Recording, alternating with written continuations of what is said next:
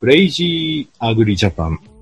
えー、今日はですね、えー、スルメ侍さんをお呼びしております。あ、パーソナリティはいつものガス屋でございます。よろしくお願いします。よろしくお願いいたします。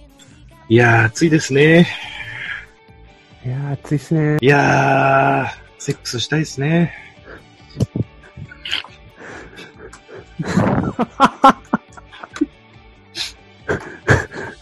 なかなかあの、人間として確信をつく発言をされますね。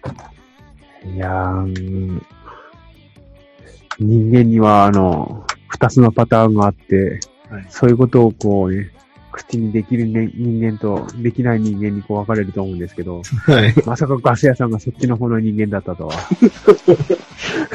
スルメさんはできない人間なんです。うーん。そこまでストレートには言えないっすね。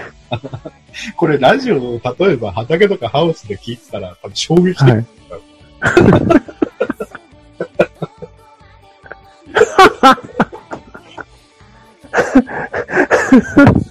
従業員とか聞いてお前でもいや、セックスしてな、みたいな。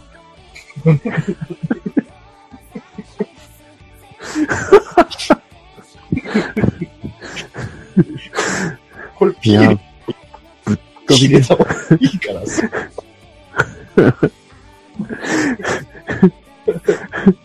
いやー、ピーしてなーっていう流れるわけですね。いや、セピークスしたいな、みたいな感じになります。何は正直で言いたいんで。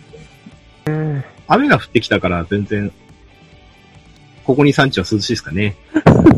いやー、本当にやっとまとまった雨降って、ああ。冠水地獄から抜け出せましたね。今日はですね、えー種苗法についてくわ詳しく話さない回でございまして、えー、あまり細かくはやりません。もうね、散々こすられてきた話ですから、もう内容的には。せっかく皆さんで考えてもらいたいのは、自分で、もうね、の農水省でも国でも載ってるし、まあ、いろんな人の意見も聞いていただきたいと、興味ある方は聞いていただきたいと思うんですけども、そうですよね。まあ、種苗法ができた成り立ちっていうのと、最近の世界的な知的財産保護の流れっていうのをちょっと見てもらえれば、うん。だから、ある程度相手の国に、その、まあ、き物理的にね、もう、その種苗の、ですよ、その、なんていうんです、流出種とか苗木の流出とか、接ぎ木の苗流出っていうのは現実的にこう防げないかもしれないですけど、そうですね。うん。私が昔聞いた話では、その、その種を持ち出すのに、あの、あれですよ、あの、飲み込んでですよ、で、はい、はい。はい。国外に出てですよ。はい、はい、はい。あの、外で便で、あの、はい。取り出すとか。まあ、か話なんで、本当か嘘かわからないですけど、なるほど、なるほど。でも、そういうエージェントがいるらしくて、うーん。その、なんていうんですか、あの、シードハンターみたいな。うん、うん、うん、なので、その、そういうのもあるので、うん。うん。あの、結局のところ、まあ、ルール作りとしては、まあ、うん無許可で、その、同じビジネスの土台に立たせた上で、同じルールをいろんな国で入れていかないと、まあ、それがまあ、対立の国対国、国民感情を逆なでしたりとか、対立感情が。あるので、だからまあ、ね。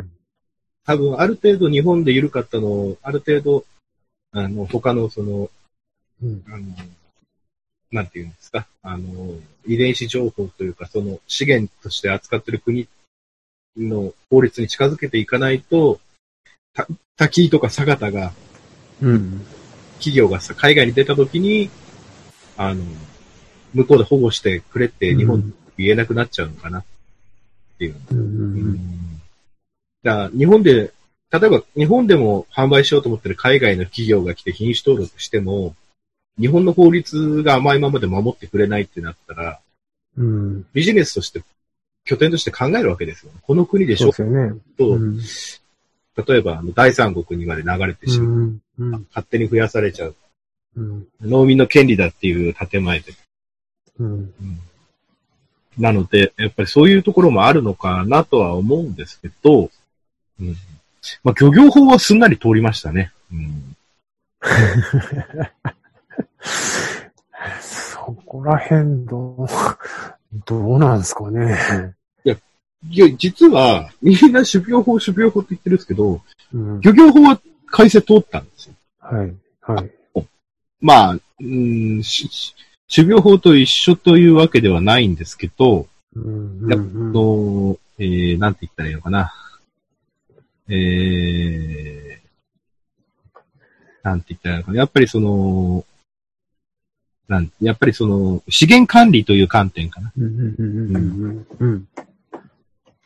だから、やっぱり国としての方向性は、その、なんていうのかな、あの、そういう方向に向かっている。まあ、ちょっと、まあ、ということなので、まあ、法的な、きっとその、なってきたっていうところで。で、ちょっとあの、元、元、元農水大臣の方を頂点とするその、意見も、うん、でも、外国企業が日本の種子をやるっていうところとか、ラウンドアップとか GM とかいろんなのやってますけど、いくら、なんていうか、議論っていう議論が成り立たないっていうのが、こう、いろんなの見てて、話変わっちゃったりとか、エビデンスが曖昧だとか、ああいう人たちは、長らくこう自民党を弱体化させるっていうか、政府を弱体化っていうか、その農民の自民、地方でやっぱり自民党は強いですから、うん。やっぱそういうところもあるのかなっていう。農村地帯、農民というものからやっぱりそういう、なんていうかな、政府に疑心暗鬼を抱かせて、うんえー今の政権とか自民党とかにダメージを与えるためだけの清掃の国もなって、それを利用してるうん。人もいるのかな。うん。うん。うん。そうでしょうね。っていうのが、あガス屋の思ったところでございます。いや、全くその通りで。いやいや、そんな、いや、スルメ侍さんの方がね、あの、もっとね、大人なんで、あの、僕より素晴らしいことがこの場で言えると思うんですけども、お時間の都合上カットさせていただきます。いや、でもね、スルメ侍さんもね、ボード、フェイスブック農業コミュニティでね、えーちゃんとして、あの、ぶつけてらっしゃってたようですので、議論にならないっていうね、議論にならないですよね。ただみんなにこう、この番組を聞いてる人に訴えかけたいのは、フリュホサートとかもううんいややつが出た時に、うん、俺は、プリグロックスとか、うん、うんプリグロックスとか、まあ、シンジェンダが今、シンジェンダ今中国に買収されて中国企業に、はいはいはいはいはい。はい。しプリグロックスとかの方が現場でやってる農民サイドでは、こっちの方が体に害がありそうだなとは思うんですよ。土にあるって言ってもですよ。多分、バスター、プリグロックス、えー、ザクサ、えー、げ使ってる現場の中で、ラウンドアップ系のグリフォサートと、プリグロックスと、バスタ、ザザクサ、で、カソロンとか、まあ、こんな材になっちゃう。この中で、現場感覚でですよ。現場感覚で一番危険性が感じられないのは、中はいとラウンドアップなんですよ。うんうんうんうんうん。で、他のやつはもう色も毒々しいし、には効果が現れるし、はい。まあ、カソロンとかはね、農業では使わないですけどね、空き地とか公園の管理にしか使わないですけど、うんハウスの周りに巻いたら中まで影響しちゃうんでね。うんうんうんで、その中で、まあ、あと、あまり危険性は少ししかない、あの、色、色とあれが、キーキーの553とかね。ゴーこうあの、カラスとかじゃなくて種を発芽させないようにするやつなんだだから、ふ普通の現場サイドの人の意思で意見、もし除草剤の危険性を訴えるんだったら、うん。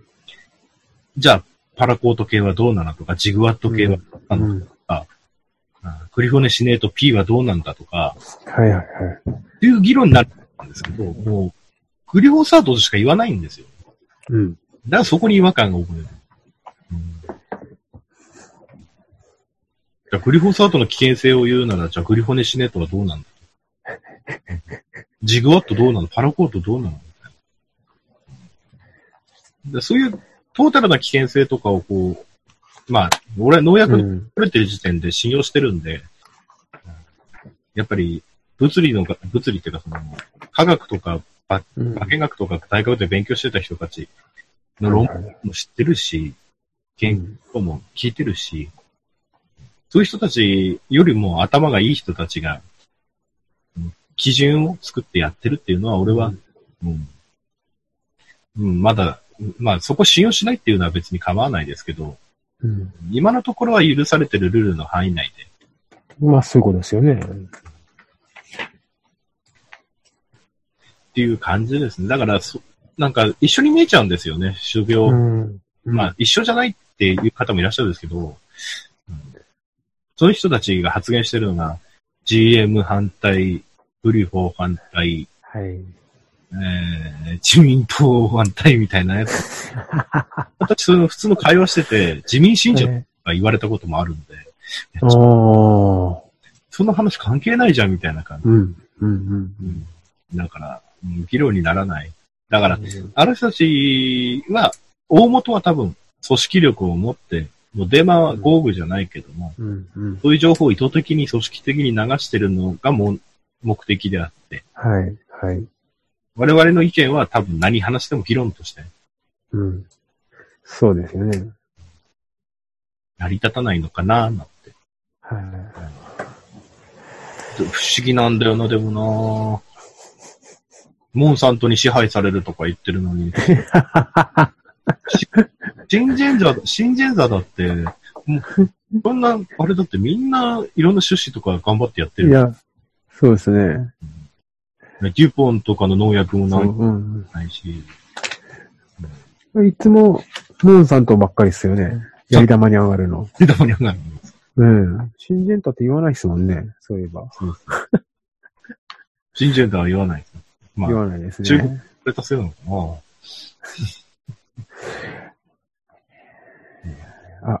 もう、なんか、モンサントのあれは、バイエルの、バイエルを、バイエル、バイエルって言わないですよね。はいはいはいはいはい。バイエルに買収されたら、あれは名前を隠すための、あれなんだ。バイエルドイツ企業だけどいいのそれみたいな。ね。陰謀論言ってる方いいんですか？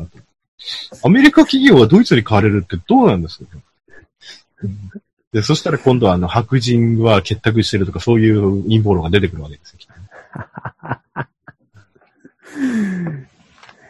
いやー。ねまあ、こんな暗い話になっちゃいましたけども。まあ、ね、面白おかしく雑談でもしましょうか。えー、では、じゃあ、じゃあ、ね。はい、では、スルメ侍さん。えー、今日は古文ラジオを始めたいと。はい。古文ラジオですか。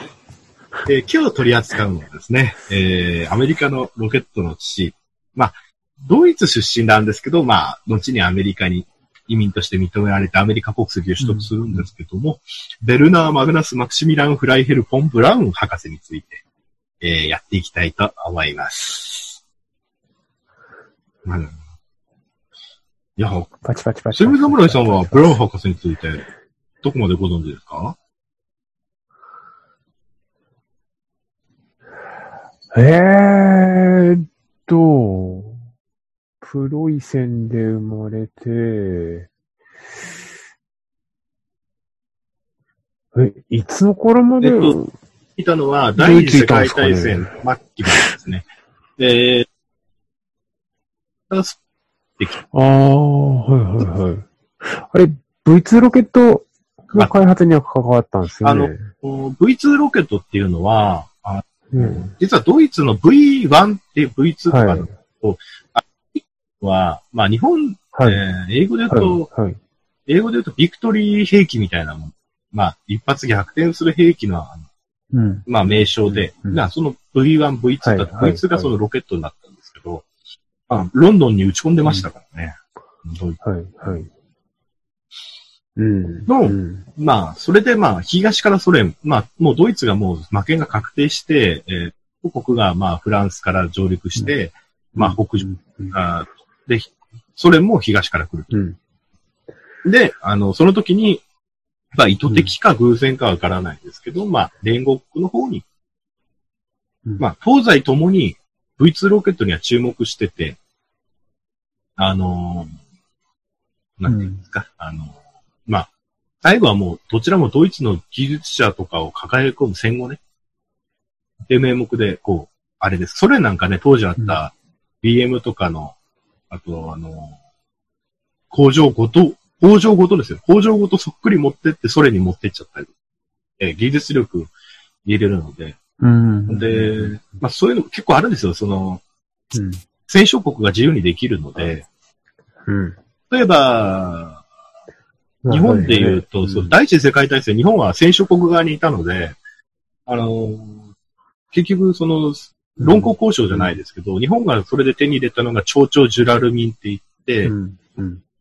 なんですけど、あれ、あれも、あの、戦勝国の、あれで、ドイツの、その、技術のやつ、まあ、まあ、論考交渉ですよね。うん。まあで、世界大戦でヨーロッパの、まあ、兵員の輸送とかのやつに当たってたんですけども、まあ、アメリカの参戦でね、影が薄れちゃったっていうのもあるんですけど、まあ、それは別の話で、まあ、東西で、まあ、いろいろ技術力をドイツのね、うん。新しいその構想とかの兵器とかうん。作ってくれる技術力もあったんで、まあ、取り合いになったわけですよ。うんうん。だから、ホームブラウン博士は連合国が来まして、で、ソ連は、あーえっ、と、うんその、フォン・ブラウンの元でやってた技術者とか、残されていたパーツとかを、まあ、丸ごと持っていったような感じになる。うん。うんうん。まあ、うん。まあ、ドイツとかもね、その映画とかでね、結構先進的で、あの、昔見たことあるんですけど、えっと、月面旅行って映画とかもあるぐらいね、あのーそういう、なんていうんですか、あの結構、うん宇宙に対する憧れっていうのもその当時あったんでしょうから、うん。まあ、そうですね。まあ、ぼまあ、簡単に言うと、まあ、えーっと、フォン・ブラウン博士は、まあ、えー旧ドイツでそういうふうな兵器開発に当たっていて、えーっと、実は SS の将校でもあって、アメリカに行ってからでもナチスを、あの、自国の兵器開発に使うのかとか、ナチスの作っあの、ナチの作ったね、ロケットで、その、アメリカの宇宙に行くという人類史上初めて月に行くっていうとか、そういう計画かからせていいのかっていう議論もあったんで、まあ、順を追っていくと、フェルナー・フォン・ブラウン博士は、えー、ドイツから終戦後アメリカに行き、まあ、あの、兵器としてのロケット開発。まあ、アメリカに行っても陸軍、海軍うん。で別々にこうロケット、ミサイルですね、ミサイル開発をしてたんですが、うまくいかなく、うん。結局、うんフォン・ブラウンに目をつけた。はいはいはい。で、あのーこの当時もね、あの、核開発も進んでいたので、結局弾道ミサイルの必要性が。ただ、フォン・ブラウンとしては宇宙に行く夢うん。というのを実現するために、うん。なかなか政府が予算をくれないわけで、うん。実はそこで意外な、うん。アメリカで意外なものが関わっています。フォン・ブラウンの宇宙に行く手助けをするために。ああ。実はディズニー、ディズニー、ウォルト・ディズニーに話を持って行って、はい。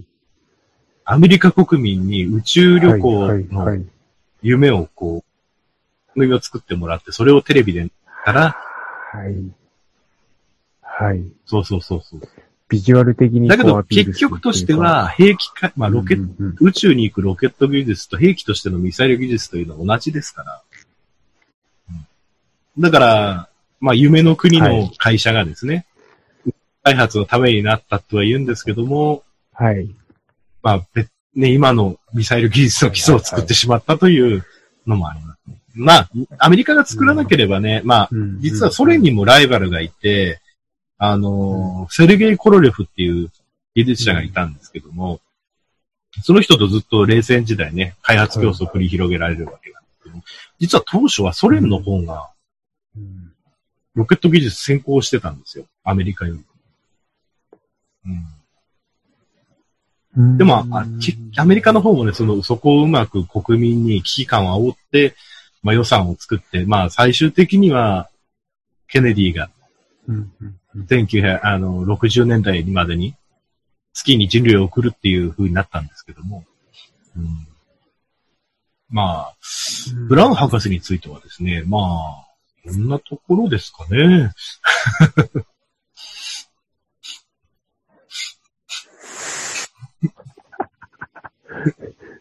すごいな。いきなり、フォン・ブラウンの博士が、フォン・ブラウンの話まあが昔図書館に改造の時そういうなんか、電気とか読むの好きでしたか結構覚えてる。ああ、うんでもまあ、まあ月面に本当に人類は行ったのかっていうのもまた別な話、陰謀論ではあるんです。まあし、なんかこう、旗がなびいてるからとか、なんかいろいろ。まあ、まあそこはね、私たちは証明できないし、真実はわからない。うん。まあそんなところ。これ古典ラジオ風にできるの難しい。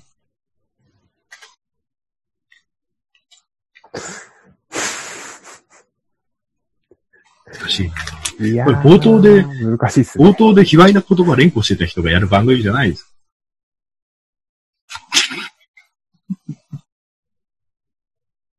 なんでいや、本当に何でもありな感じで、下ネタを期待人し、期待した人が、あれ？いや、なんだこの話のこれ展開はってことで。壮大な伏線があるんです。はい。じゃあ、どんな？このラジオを聞いている男性諸君、股間のロケットはこれで収められたかな？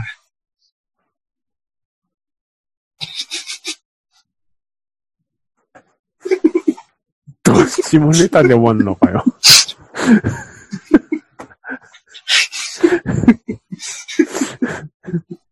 これそう、オープニングからエンディングまで壮大な伏線です。いやー、今日のアポロ計画は失敗だな。発射後すぐ爆破。異常振動です、異常振動。ね。燃料漏れ。燃料漏れっすね。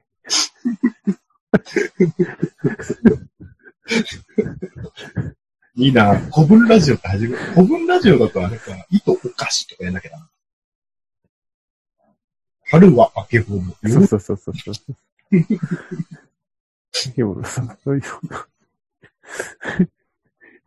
古文ラジオとかやったら、専門的なやつ。よ。家業、家業五段活用。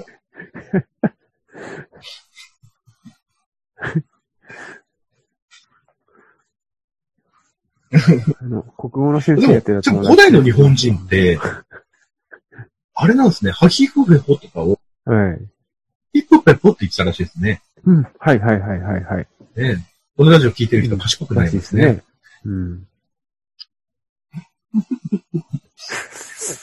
で、決め台詞は毎回、みんな、股間のロケットは収められたかな？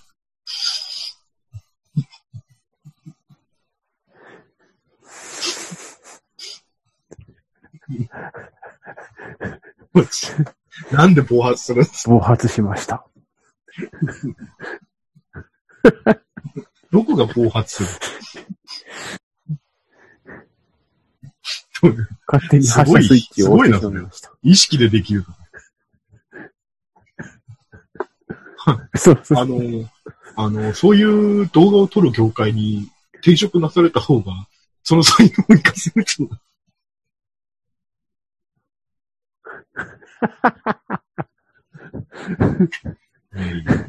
でもどうなんですかね？こういう歴史的、俺も歴史好きだけど、あんまりあれかな？歴史で、フェイジャーメイジャパンのリスナーさんと歴史あれかな？そんなのないかな。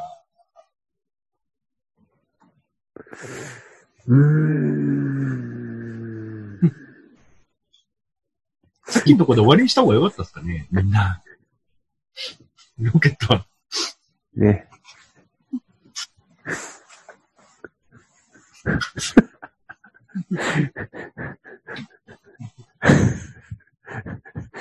あこ古文はやらない方がいい。先ので止めましょあ、じゃう。はあ、撮りい。ますか、エンディング。はい。えーみんな股間のラジオ、あ股間のラジオじゃない。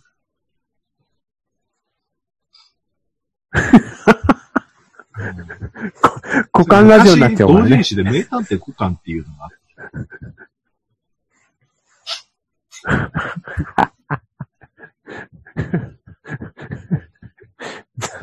まあまあでもあういうところ。えーっと、で始まった、エンディング、エンディング、エンディング。えー、今日は、えースルメ侍さんを呼んで、えー、えー、ロケットのお話をしました。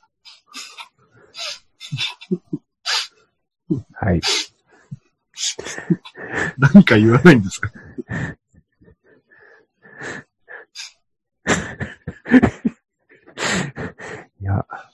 いろんなロケットがあるなって。人力人力、人力のロケットと、えーね。では、最後にモノマネをして終わりにしたいと思いますね。えー、ロケット発射3秒前ぐらいを英語でやってください。